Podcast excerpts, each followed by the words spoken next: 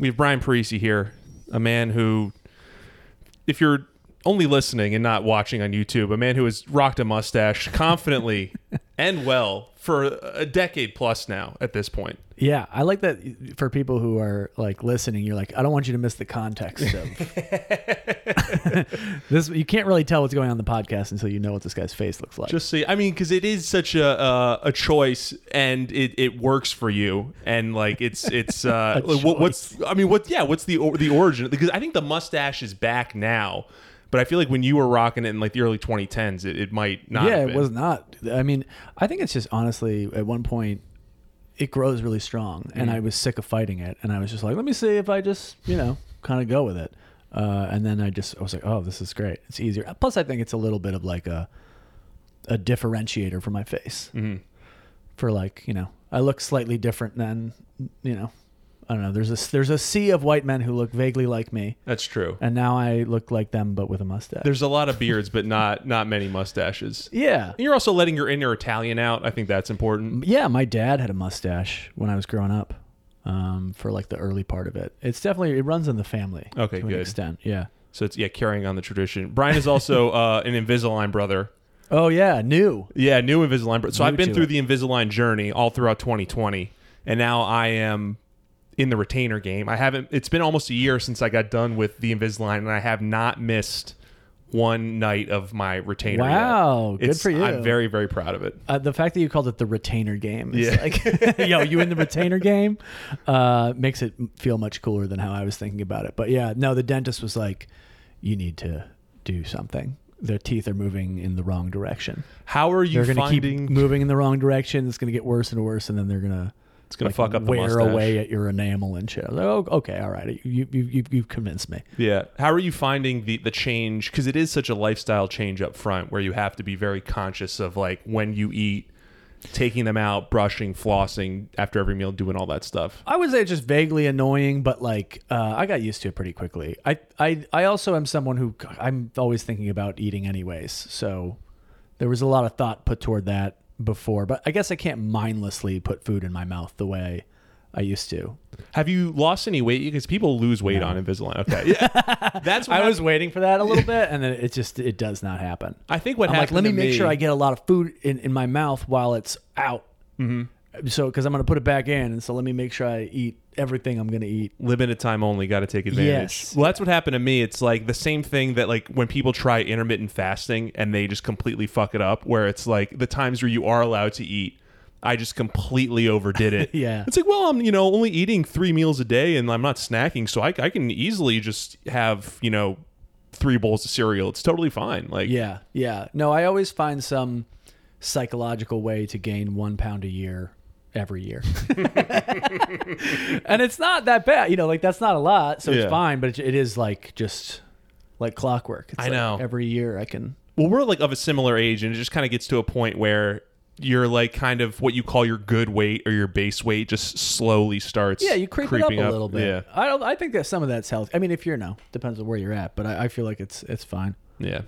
Uh, Brian, uh, like most com- a lot of comedians who have been on the show, is from DC originally, and that is where we met.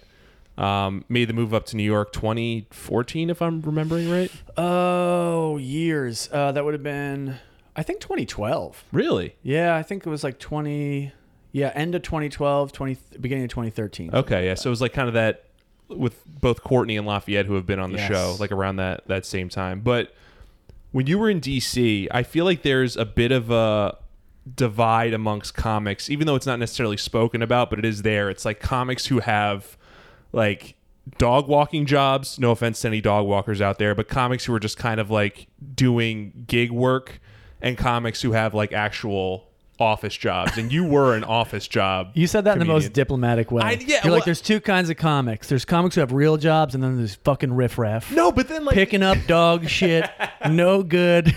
I think there's pros and cons in either direction. There was a period of time where I wished that I wasn't like an office job comedian. I watched that movie The Prestige and I see Christian Bale in that movie living in poverty and it's like, "Oh, that that should be me. I should be sacrificing You want to my be a poor magician. yeah, my I do a, a poor, very good magician. That's who I would like to be. But no, each each thing has its trade offs. Where it's like, yeah, you, you trade economic security for freedom with your time, whereas with the other job, you trade off your time for economic security. Yeah, yeah. I I think I always because I I started right out of college, so uh, I was always just doing both things, and I, it didn't ever feel like to me, and maybe it's just because I had a lot of young twenty two year old energy, but I I never felt like it was really getting in the way of stand up. Like I was just doing stand up at night, and then I was doing this job during the day. But you had like a pretty demanding job. You were in consulting, right? Yeah, I was working for like yeah, like government consulting uh, stuff. Uh, w- working for like a, long time actually. Uh, the entire time I was in DC, and then even when I moved up to New York, I first like got a job for the government up here, and was doing that uh, for like this New York City government for like six years or so before I was able to get like a writing gig, and then and then I was like, oh okay, now I can. But I, I never had a period of like oh i'll I'll, I, i'm just like you know just trying to live off of stand-up money it never even felt vaguely Like possible. yeah. I, it- like if it ever felt vaguely possible for me like maybe i would have been like more you know i mean i loved i always loved i always wanted it to be the main thing. I still do. Uh, to i'd love to do just stand-up and nothing else but it, it just never yeah early on especially i was like what It's tough i'm, to am I going to live on $50 every two to three months like what are we talking about What So- what year did you graduate college? Uh, it would have been like 2006. Okay, yeah. So you, you I started in like 07, I think. Yeah. You're the second. You went to Colby, right? yeah. Yeah, you're the second Colby grad we ha- we've had on this Oh, pod. really? Uh, Adam Mueller also went to Colby Oh, for undergrad. I didn't know that. Yeah. Oh, okay. Where was the genesis for starting stand up? Was it like always there and now it's like I'm out of college, I can do what I want with my life, time to work and, and do stand up? I mean, I think it was like I always wanted to do it. I think that there's two answers. One is like I started after college because I was like, oh, I think I want to do this, and I, I just kind of started doing open mics. But I think I always, if like in hindsight, I always wanted to do it. Like I see now my early like cries for attention as like you know and like i always wanted to be i always wanted to be making people laugh like when i was like a kid like that was so now i see that and i'm like oh that was probably that probably started earlier than that and i did do like some like improv and stuff in college so i, I think i kind of always like wanted to do something with that but i didn't have like a real strict like i'm gonna be this when i grow up Right. um, I just always loved stand up. I always watched it, and uh, yeah. And when I was uh, like the earliest thing I have where I was like, oh, this was probably that was.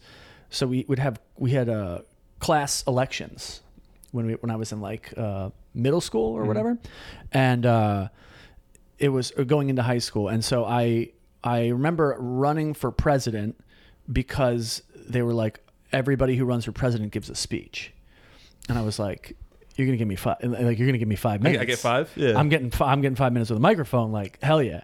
And then my speech was just purely trying to make people laugh. I didn't even have a point to it. Mm-hmm. It was just for I was just playing for laughs. And I'm was sorry, what pr- grade was this again? This would have been like eighth grade. Oh wow. And so I, you know, just do whatever, making fun of teachers or whatever it was. I was like, oh, I can get up in front of the class and talk into a microphone and try to make them laugh. And that's all I did. And uh, and I won. And I did that every year for the entirety of high school. I was just like, oh, I have this opportunity to do five minutes in front of the class. The price I have to pay for doing five minutes once a year is I have to run the student government almost. Yes, yes. It was actually it was kind of a lot of yeah, it was more responsibility than I want. If if it was just if I could just do that without having to do the other thing, I would have. But that's what when I also was like, it was funny because I was like, oh, this is like w- one of the first moments where I was like, oh, politics are pretty broken, like just generally, like because like I You was were a Trump precursor, just yes, the funniest guy. Hundred percent, I was just the most entertaining five minutes. Mm-hmm. I didn't say anything about what I would do. I didn't even address it. I just got like more, and then it was funny to watch people go up. You know, other people giving, and they're like, uh, "I'm gonna." With the cafeteria, like it just like it's like you know, it's like totally unfair. Bush These energy. people like had like real ideas about what they were, and they had like a good argument for why they would do, and they probably wanted to mostly do it so they could do the job. And I was just a little like attention hungry slut. just wanting to make people laugh, and it, it's always gonna like more entertaining. It's gonna win there. So, um, so that was like an early moment where I didn't think of it at the time, but like looking back and then it's like, oh, you you kind of wanted to get a microphone in your hands and make people laugh, like pretty young, like and like even like a seventh grade talent show. I can remember cross dressing as Judge Judy and doing like a sketch Nice. uh, where like the it was basically like if Judge Judy could give the death penalty, and uh, I remember and It's a- yeah, it's actually not a bad bit. it, yeah. honestly like I in hindsight I was like wow that was like I don't know as my first sketch idea like not terrible yeah, subversive for a Uh, seventh grader for sure. yeah and and I I think I have a VHS tape of that somewhere but th- those are like the early signs of like oh okay I, I want to make people laugh as a thing but I didn't have that goal like in college it wasn't I was always looking at like if I move there do they have some comedy there Mm-hmm. but it wasn't like this is going to be my I never felt like right out the gate like this is going to be my my job my career or whatever until I started like doing it I had I had like a similar thing when I was younger too, where I always loved stand up and I always wanted to do it, but I didn't think it was like possible or like I didn't know how. And I, I'm not it invent- might still not be possible No, it's not. But like even just the, the physical act of getting on stage, like I didn't like it didn't make any sense Yeah. to me, and I wouldn't know where to start. And I'm not in. When I was younger, I wasn't adventurous enough to try and go like find out. Right. So it was always just kind of lingering. But I did that same kind of thing where like I did like I did stuff on the morning announcements at in in college or in high school. Yeah. And like tried to be funny there. And it's so weird when like you have these feelings like as as a as a kid that you're not experienced or intelligent enough to put a name to or describe right but it's it's like that old adage of um like your interests or where your attention goes to Right. and so you naturally gravitate towards that stuff and it's it's like a it, it, it's foreshadowing for Yeah. who you become in the future Yeah. Yeah, that's that's totally true. I feel I just I'm a little stuck on just picturing you giving like funny morning announcements. yeah oh dude i that think feels like a tough medium to do. It was- no, it was on- you can't hear any of the it was on oh yeah i guess there was no there's response no, there's no an response. audience You're you're just sw- swinging in the wind there. So it Uh, was on TV because there wasn't it wasn't just audio, and I Wow. would do like characters. I did like What's the character from your morning oh, announcement? God, I'm trying to remember. I did like an Arnold Schwarzenegger talking about the the Democratic primary because this was like 2004. yeah, Um, that's something the kids can get behind. Yeah, Democratic primaries. because there was like a new segment of the morning announcement, so it's like Oh, let me just okay. class it up a little bit, you know, or Yeah. you know, make it funny. And yeah, it was. uh I think I did like two or three of them. One or two went well, and like a third one bombed. Every, like like the third one, people were like, "Yeah, that wasn't your best stuff." And I don't remember. I don't remember what it was, but I was so willing just to the principal it- sits you down. Yeah, like, it's like, listen, Pete, you're a uh, fucking You're really slipping in the ratings. people are not. People don't even know where recess is. Yeah, dude. But it's uh it's interesting that as someone who was like kind of a shy person as I was, I, I was totally fine. Like, yeah, I'll just embarrass myself in front of the whole school, just just for the potential that it might serve this or like scratch this itch that I have. Yeah, yeah, yeah. It's in. It, you can tell it's in there when that's the case. When uh when you get out of college, like what's like the inciting incident for you to actually start stand up? Because for me it was like the day before I started my first job and I was like, "Oh, I don't want to do this at all. I want to do stand up." And I went out and bought a notebook the next day. Yeah, uh, I don't think I, I don't think I had like one, an, an inciting incident. I think it was something that I had been thinking about for probably a, a, couple years by the time like that happened. Like I had been thinking about bits in the shower. Like there's like things I had like ideas I wanted to try, and uh, and I thought, oh, I gotta, I, I at least gotta just go try these couple really in hindsight terrible ideas about you are. know uh, th- these bits. So like I think I just wanted to. I was like, you're gonna always. I just I think I kind of rationalized like you're gonna always think like, oh, I should have tried. Like you're if you really want to try this and you're thinking about it this much, you got to just try it. So I went to an open mic at you know Wiseacres. Comedy Oh, Club. yeah, that was my first one Shout too. out to uh, Tyson's Corner, Virginia, and uh, which is where Shane Gillis shot his most recent special. So like Tyson's Corner has really come full circle. wait, really? Where? I don't know. I think they have a new venue there, but I know Oh, the, wow. the one that's coming out on Netflix next week. It was shot in Tyson's Corner. Oh my God. Yeah. Yeah. Not at Wiseacres. Yeah, definitely not not at at, not at, the Best Western. not at the Best Western. I was just thinking the other day about how I used to like punch in there, like which it's funny because it was my first paid one of my first paid gigs in comedy was this gig at this Best Western Comedy Club where we had a punch card and we would go punch in as if we were hotel employees, Uh-huh. and we would get ten dollars an hour or whatever it was. And it was like you'd punch in and you'd punch out. That's bizarre. You put your card in the thing because you're like we were being paid like Best Western employees, and I thought this was normal. Mm-hmm. And then you do comedy and you're like, oh, Where's the time clock? It never Every- happens again. You'd never. I never once approached a time clock Mm-hmm. or like walked through a, a you know like a like a Best Western employees locker room to get to a punch. Like it was yeah, very unique. But uh, yeah, so I, I went to that open mic, um, and I during that period I was like, I'm gonna give it a, a couple try like I, I kind of knew like you might have to give it a couple tries i wasn't like let's give it this one shot because i kind of felt like that that didn't make sense. But i remember i was i went and then i immediately started getting into it. But i was lying to my roommates because I, I knew they would want to come if they knew i was doing it.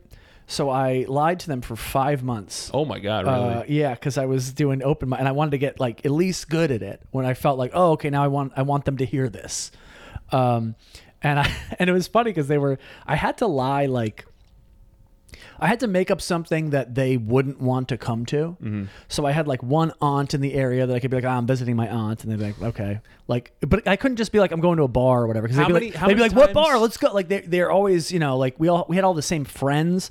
So the two the lies I had to make up, I had a I was fake visiting my aunt in the area. I at one point at a fake charity that I was like, yeah, I'm just doing some because like nobody wants to do charity work.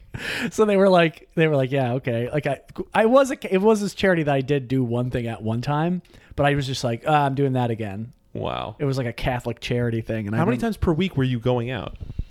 Uh, I was um, at the beginning just doing the Wednesday. Okay. I was just lying to them every week on Wednesday. And then um, and then from there I started doing I don't remember the you know the specifics but from there I started doing some other things too and I think by the time I told them it was like when I had like a paid gig in DC at like that riot act the first riot act basement thing ah, I don't know if I was if I had been to that one. I only knew the second one that was in like that Yeah. basically hotel Anyways, it was, it, room. it was like a legitimate club that I was like, oh, this is kind of cool. Maybe I'll tell my friends. And then they were like, what the fuck? they were like, you I thought you were a good to us." person visiting your aunt and helping the homeless. They were like, honestly, dude, we thought it was kind of weird that you were hanging out with your aunt so much. You're uh you have more shame than I did because I invited friends to my second open mic. Oh. So I, I like I wanted them to like see it, which, which looking back in hindsight is just Is it because you thought you were good, or because you just were open? um Because I don't think it's necessarily a good thing that I was hiding it from people. I, I think it- probably both. I think I thought I was funny, and Yeah. like I got like because the first time I did first open mic at Wiseacres, zero laughs. Second time I did an open mic was at um what was that pizza place that the uh, Dave Dave Tullis ran. I don't know, but it was at that place, and I, I brought two friends, and I got one laugh, Oh, man, I and I was like, I got to keep going, and then I did the Uptown Tavern, Kyle Martin's open mic on Friday nights Mm-hmm. a week later, and invited like 15 people.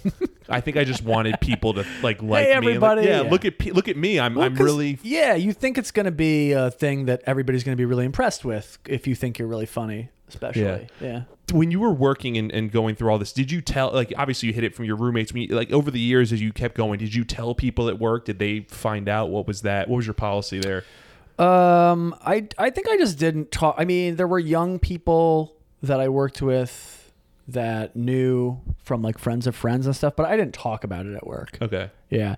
And when I got my job in New York, I kind of had to tell them because it was like on the internet by then. Right. Uh, so I can remember being like, I would just downplay that the the heck out of it. I was like, you know, I'm just doing this silly, like, and, and like people don't really care. They just want to make sure, like, oh, you're not about to just like quit, like immediately. Right. Um, and so, which I did, and I worked at that place for like six years, and most of my jobs I've had like for long periods of time. But I remember just being like, "Yes, this is a little hobby thing." That I'm like, you know, and you know, they don't know comedy world, so they're like, Right. they're not like, "Oh, that's weird that you like have been doing it for six years and you just did Montreal." Like they, Yeah. they don't like know enough to be like, Wait, what? "Oh, he really like he really wants to do These, this." yeah, this is the the big festival. What was that Montreal experience like? Is it was uh, it was unrepped, right? Yes. and just Brian got it like straight through the audition process in DC. Like they they had local auditions in every town, and they would send tapes in, and Brian made it through the entire process to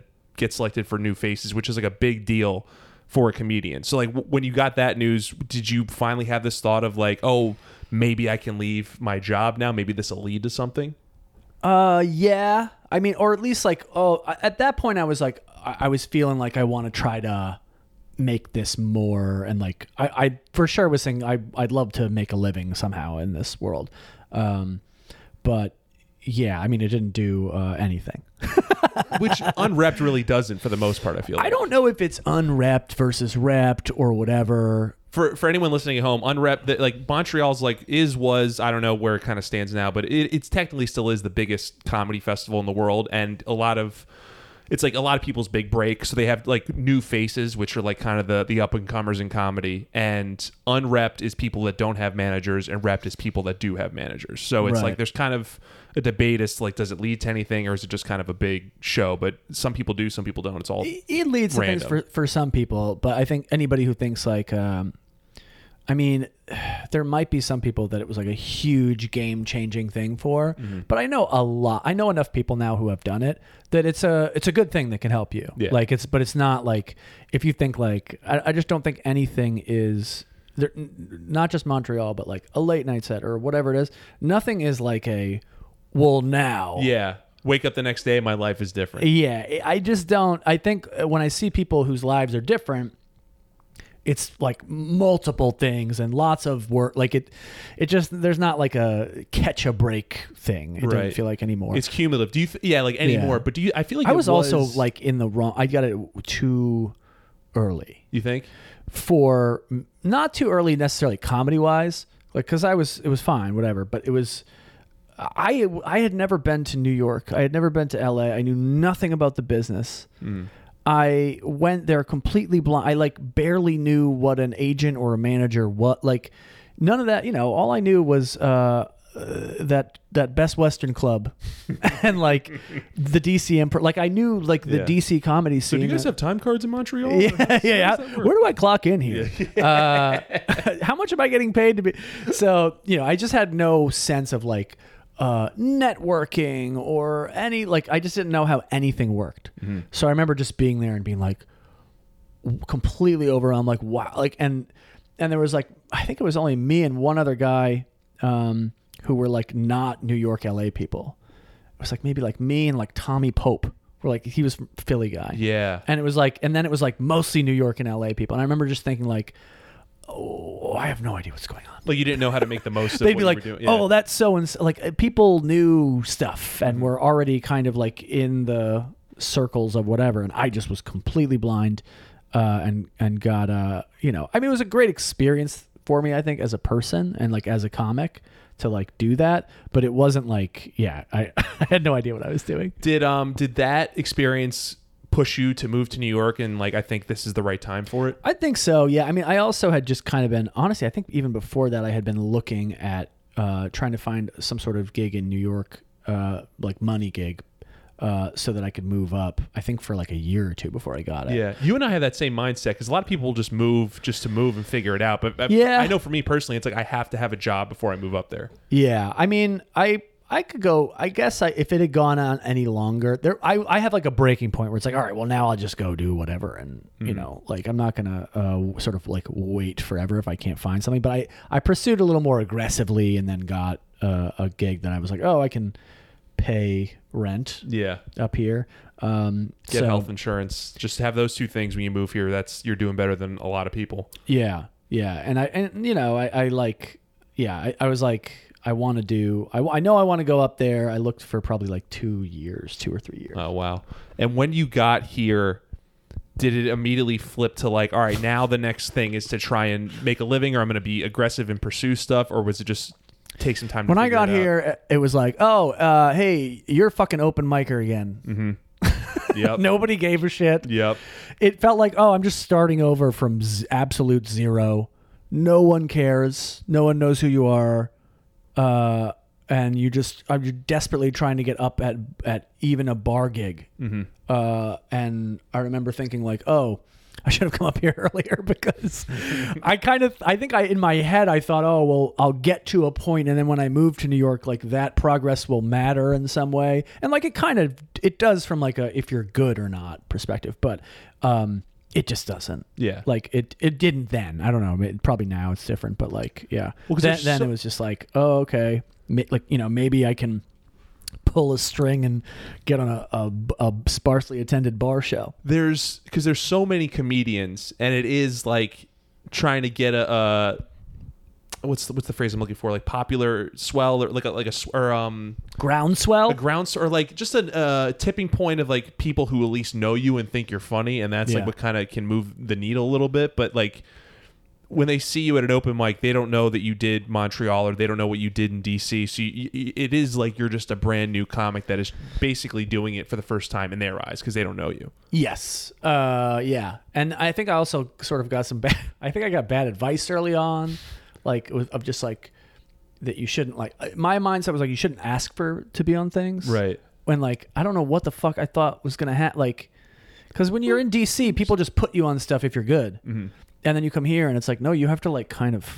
Ask people to Yeah. be on. You gotta They're not gonna like yourself. come to. Oh my god! I heard you're really like nobody cares. we can't find any comedians to do the show in New York. no. Yeah, there's so many. I had that same problem where it's like I, I also felt like guilty or ashamed like asking for stuff. Like it was too needy or something Yeah. like that. And I don't know where that came from. Like yeah. that that held me back for a while, I feel like. Yeah, I think I also had the wrong mindset when I moved to New York of like I was still like caring a lot about other people and whether they thought I was good. Yeah.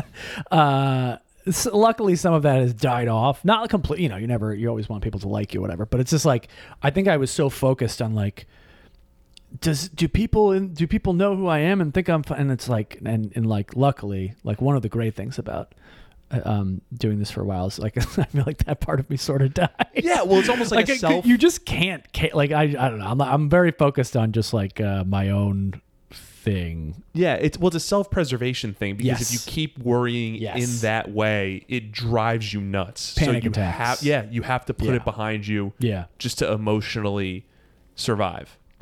for sure. 100%. So I was able to kind of do that at some point and it feels a lot it felt a lot better after that, but I remember those early years just being like please, please.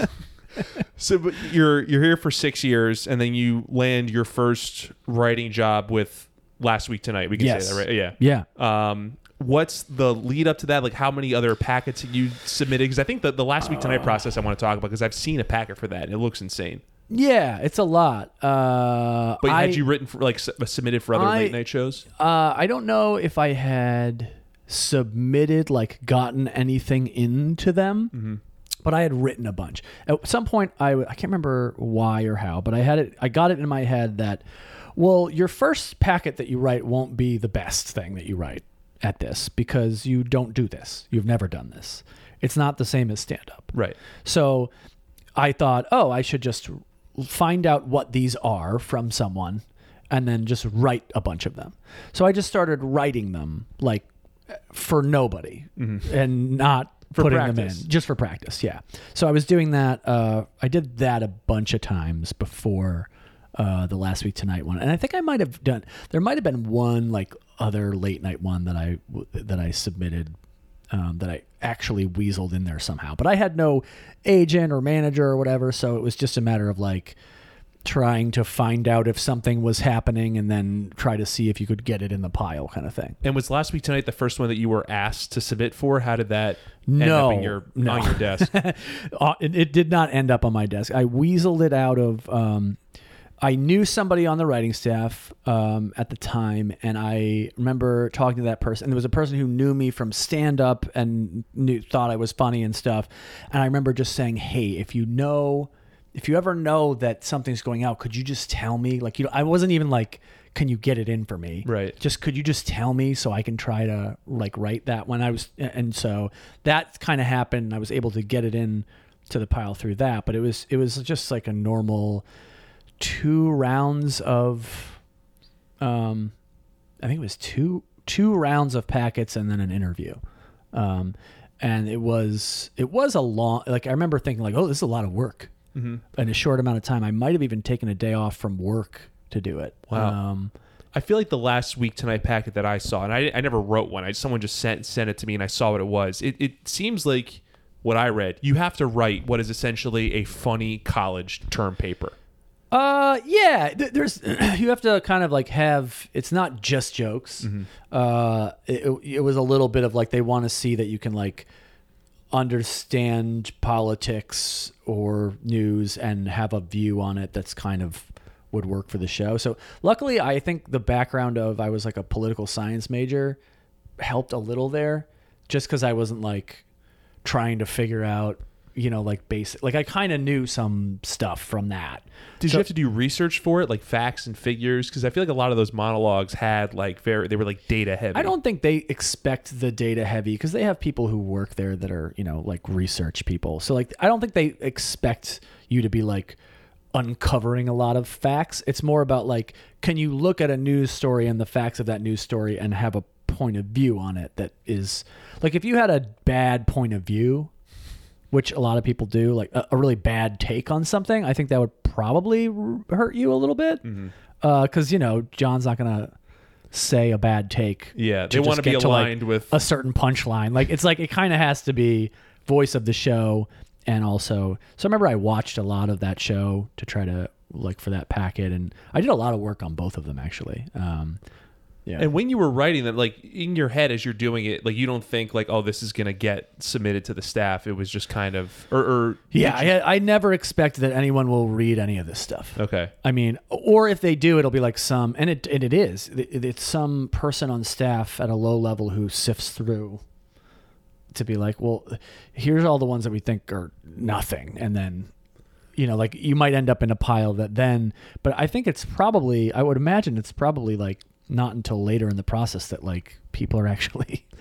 Decision makers are actually like look maybe not till the second round or something. But when you were sitting down for that first packet and doing all that work, did you think there was a chance you would get hired, or were you just doing the work just to do it? Um, no, I was trying to get hired. Okay. Yeah, I mean, but I, I, I never like hold. Every time I put a packet in, as a general rule, I give up on it. At that point, not when I'm doing it. When I'm doing, it, I'm like, I'm gonna get this. I gotta do this exactly the best I can. But as soon as I click the email away, I go, I didn't get it. I just, well, I walk away. Yeah. Because I can't do the thing of like, did I get it? Did I get like you know? And the thing is, 99% of the time, you don't even get a no Right. It's just you get a I'll you know walking around one day you're scrolling through your feed and it's like oh that other person like uh, I guess it's not me then Twitter breaks the news. No, it's Yeah, it is like- like any other job application. Like all the jobs that I've applied to in my life, that just the, the resume goes out into the ether and then you never hear again. Yeah I would love to get to get no's Right. so oh, they know I exist. That's yeah a yeah good yeah thing. oh cool somebody reject I, I've gotten like there are, I think there's been a few times that I've gotten a no when I was like oh thank you Really appreciate that. This is like, I like the that. second best what possible a nice, outcome. what a yeah. nice touch it's like a little like a mint on the pillow thing where you're like hmm okay Good customer service. They, they care about their guests here. So when you actually get the job, like, do you get a call? Like, what what is that? What what was that moment like? Uh, I got. I think the first one was like an email that they uh, wanted an interview, and then I went to the interview, and I remember thinking like, "Oh, I'll be meeting with some person or whatever," and it was like John, and I was like, "Whoa, hey man. whoa!" Uh, it was John and the head writer, and then uh, and then after that, I pr- I think I probably got a call. I, I can't honestly can't remember, but I think it was a, I think it was probably a call for the like you got it thing. It might have been an email. I don't know. Wow. But I remember when it happened, I was at work and I was like, I wanted to like run around. I wanted to like, you know, run around, like slam a keyboard, like just be like, I'm fucking out of here, Yeah. you know? But then I was like, okay, I got to uh, figure out the timing of this and give two weeks notice and do all the.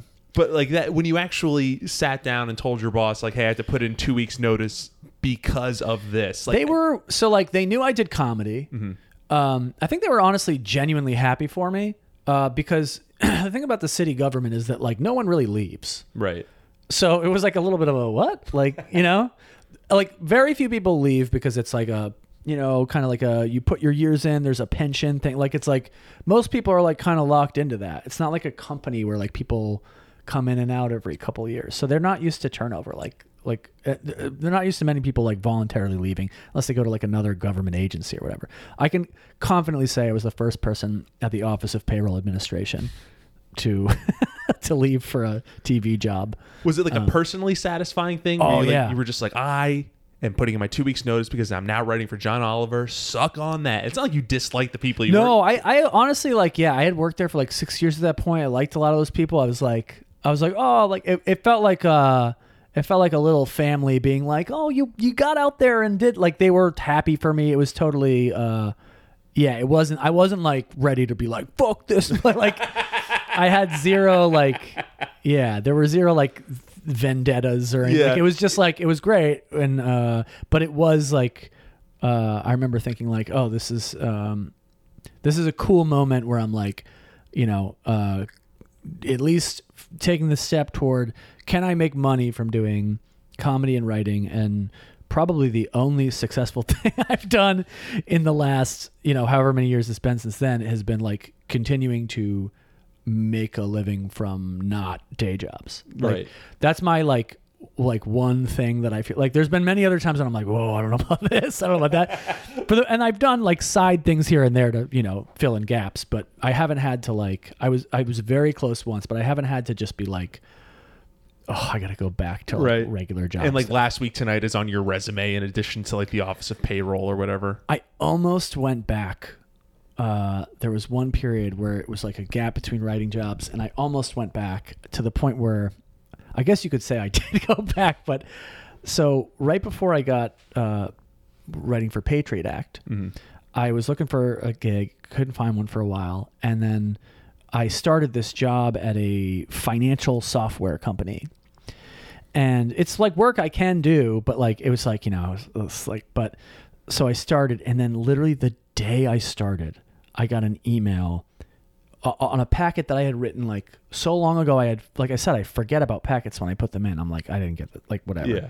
I get a email that I got like the job or like an interview for the job And this is for, for for Patriot Act? Patriot Act. Okay. It is my first day on the job.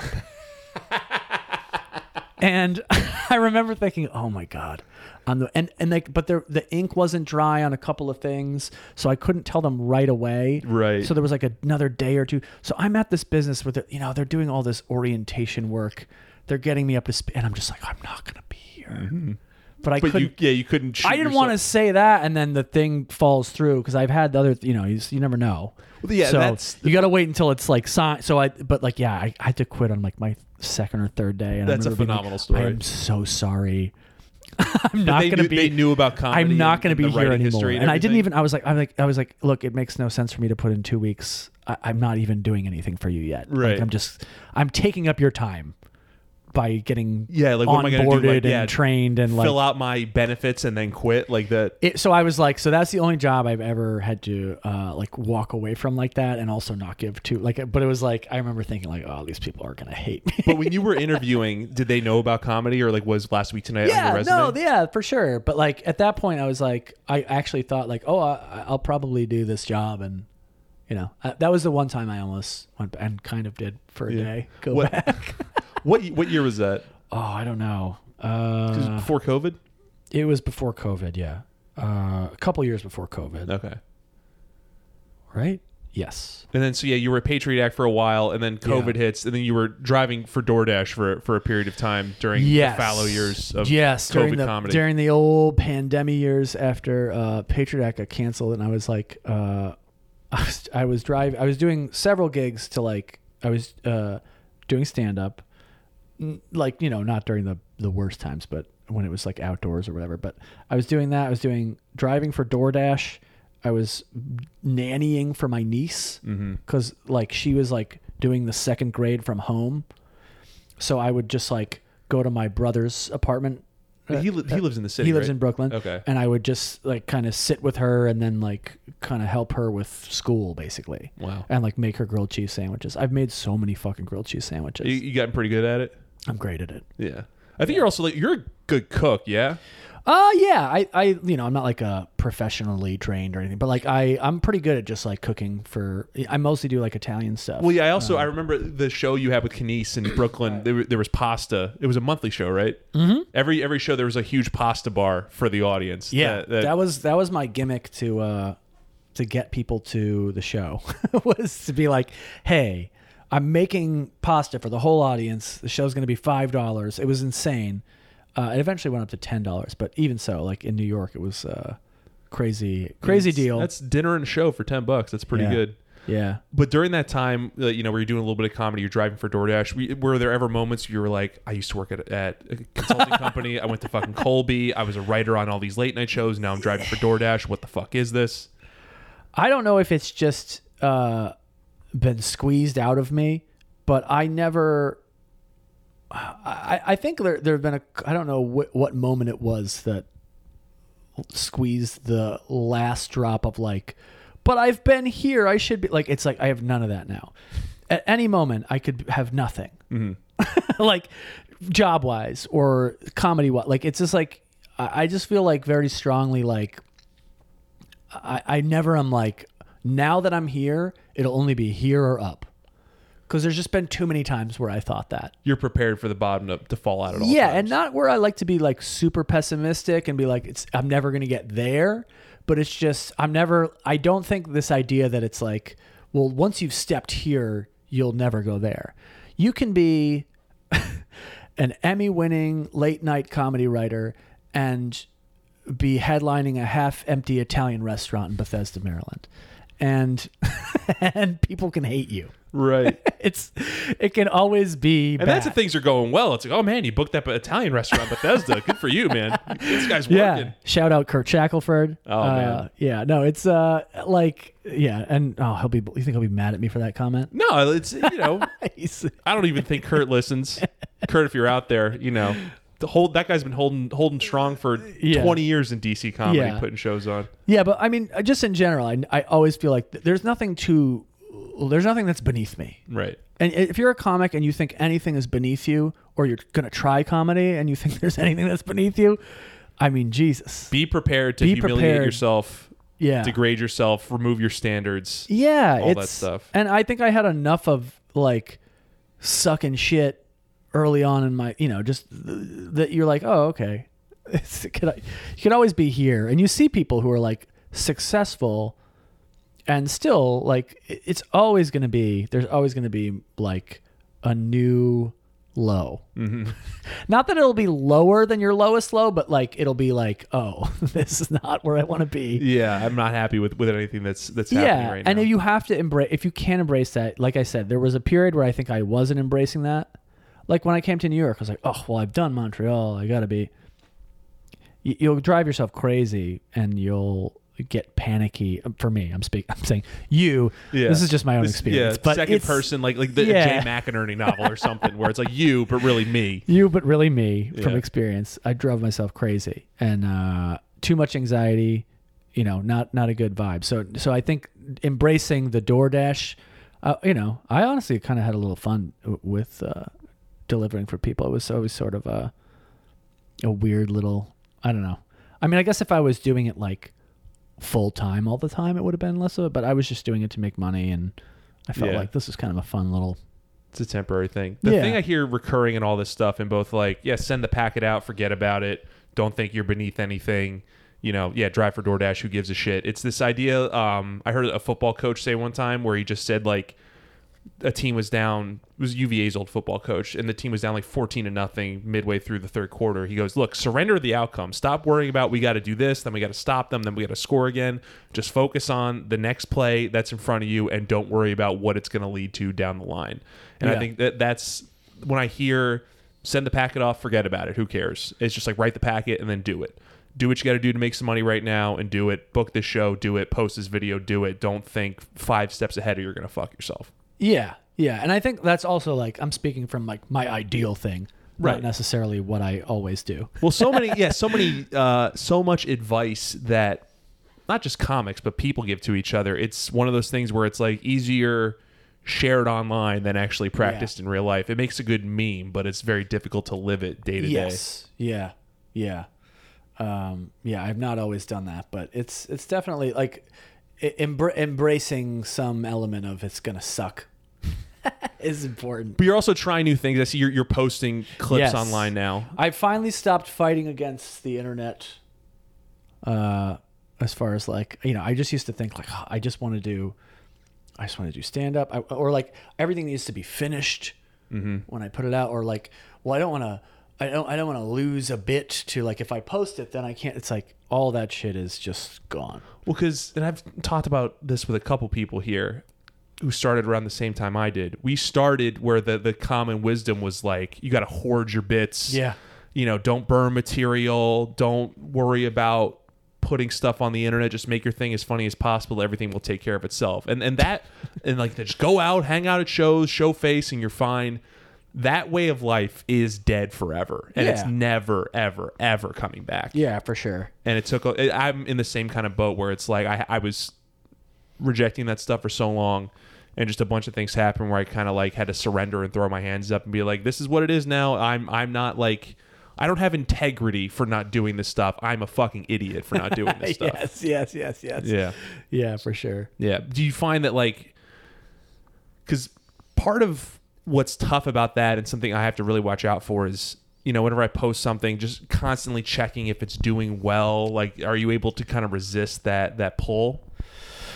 Um, yeah, I guess. I mean, I, I usually check to see how something did uh, after I post it because I'm still learning. Right. I don't I don't know what works. I've had like one thing work and get like a little viral uh, like amount of views, but I'm still I think going like oh.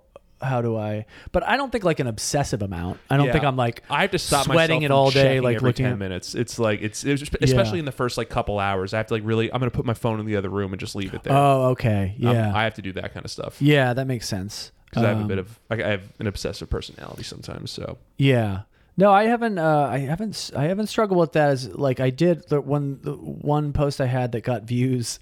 The comments section was just full of people telling me what my face looks like, and uh, Were you sensitive about your mustache? I No, brought it up at the top of the show. no, it's super fun. Like I find it's very fun to Okay. just be like, uh, you know, and some you know some people are. It's it's usually just like a, a string of. Um, you know, like the usual cartoon characters that I look like. Right. Um, but every now and then somebody has one that I'm like, oh, okay, that was pretty good. Like one guy had a comment that said like, uh, this guy stole Ted.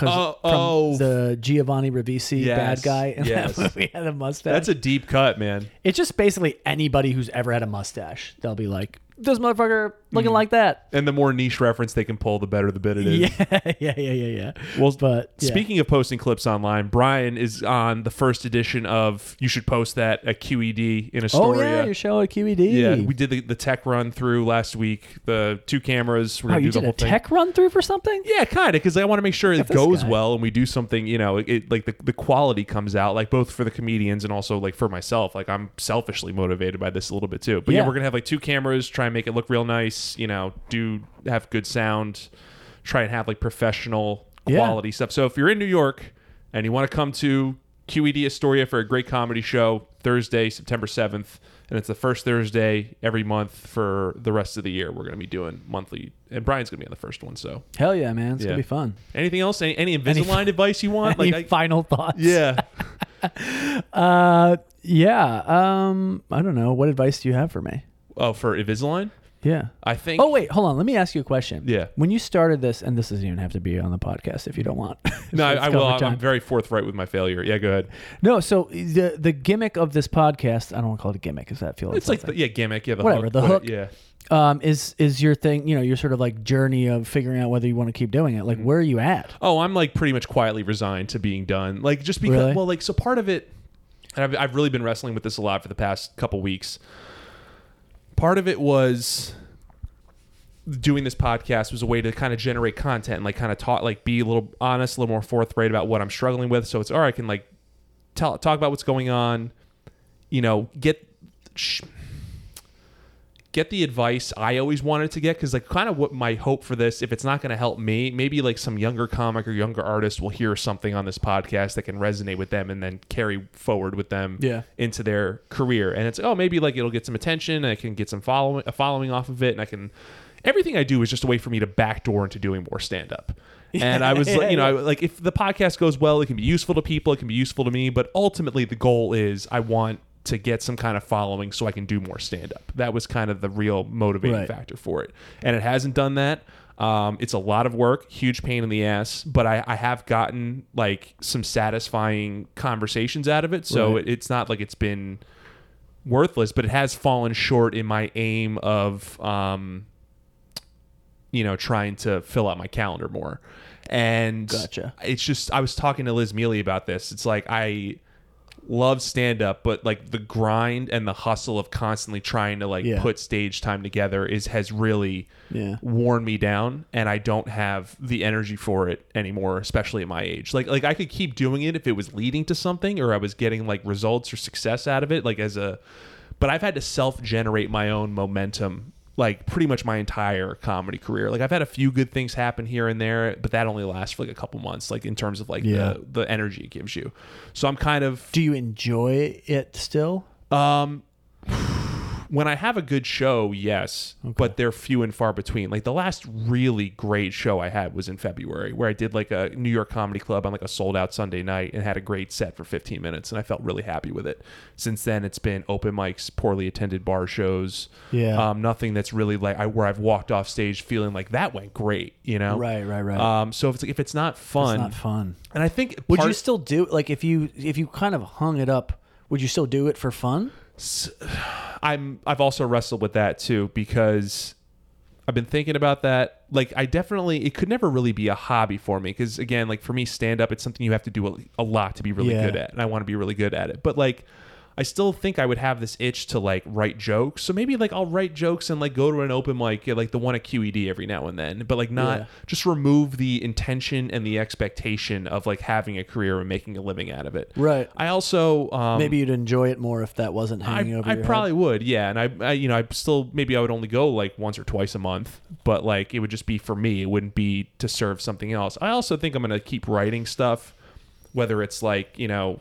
I've thought about like just getting like an anonymous Substack after this and like just writing whatever I want to write without because a big part of my problem is how the work what the work I do how it reflects back on me like in my name and who I am. Like it, it's it's a little too closely linked with my identity and I think that has created some problems for me as well and like it, it's held me back a little bit. Yeah. um so yeah like I think you know again we're in September nothing's really changed I can kind of see where this is going I can't continue with this pace um so you know, come January, I'll find a much more easier way to live while still finding ways to be creative without the expectation. That's my long-winded way of saying, like, Where yeah, not at. great, but I feel okay about it. Okay. Yeah. Nice.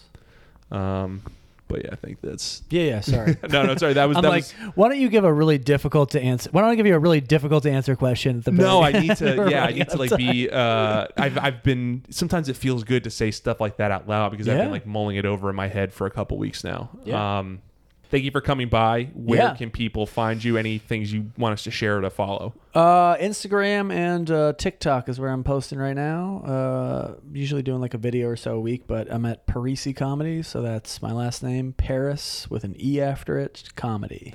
And your album is very good. Oh, thank you. Yeah. Yeah, that's on there. That's on my. Uh, if you go to my Instagram, I think it's linked on there too. So What's it called again? it's called uh, Last Wishes. Last Wishes. I think that when I when it initially came out and I shared it, I listened to it and I laughed out loud multiple times. And Oh, I, I never laugh at comedy anymore. That's the other side effect of comedy. You don't Nice. think stand up is funny for the most part. That's But a yeah, good compliment then. Thank Brian's a great comedian. Uh, Brian, thanks for stopping by. Like Yeah, and man. subscribe, everybody. All that good shit, or don't. It doesn't matter anymore now.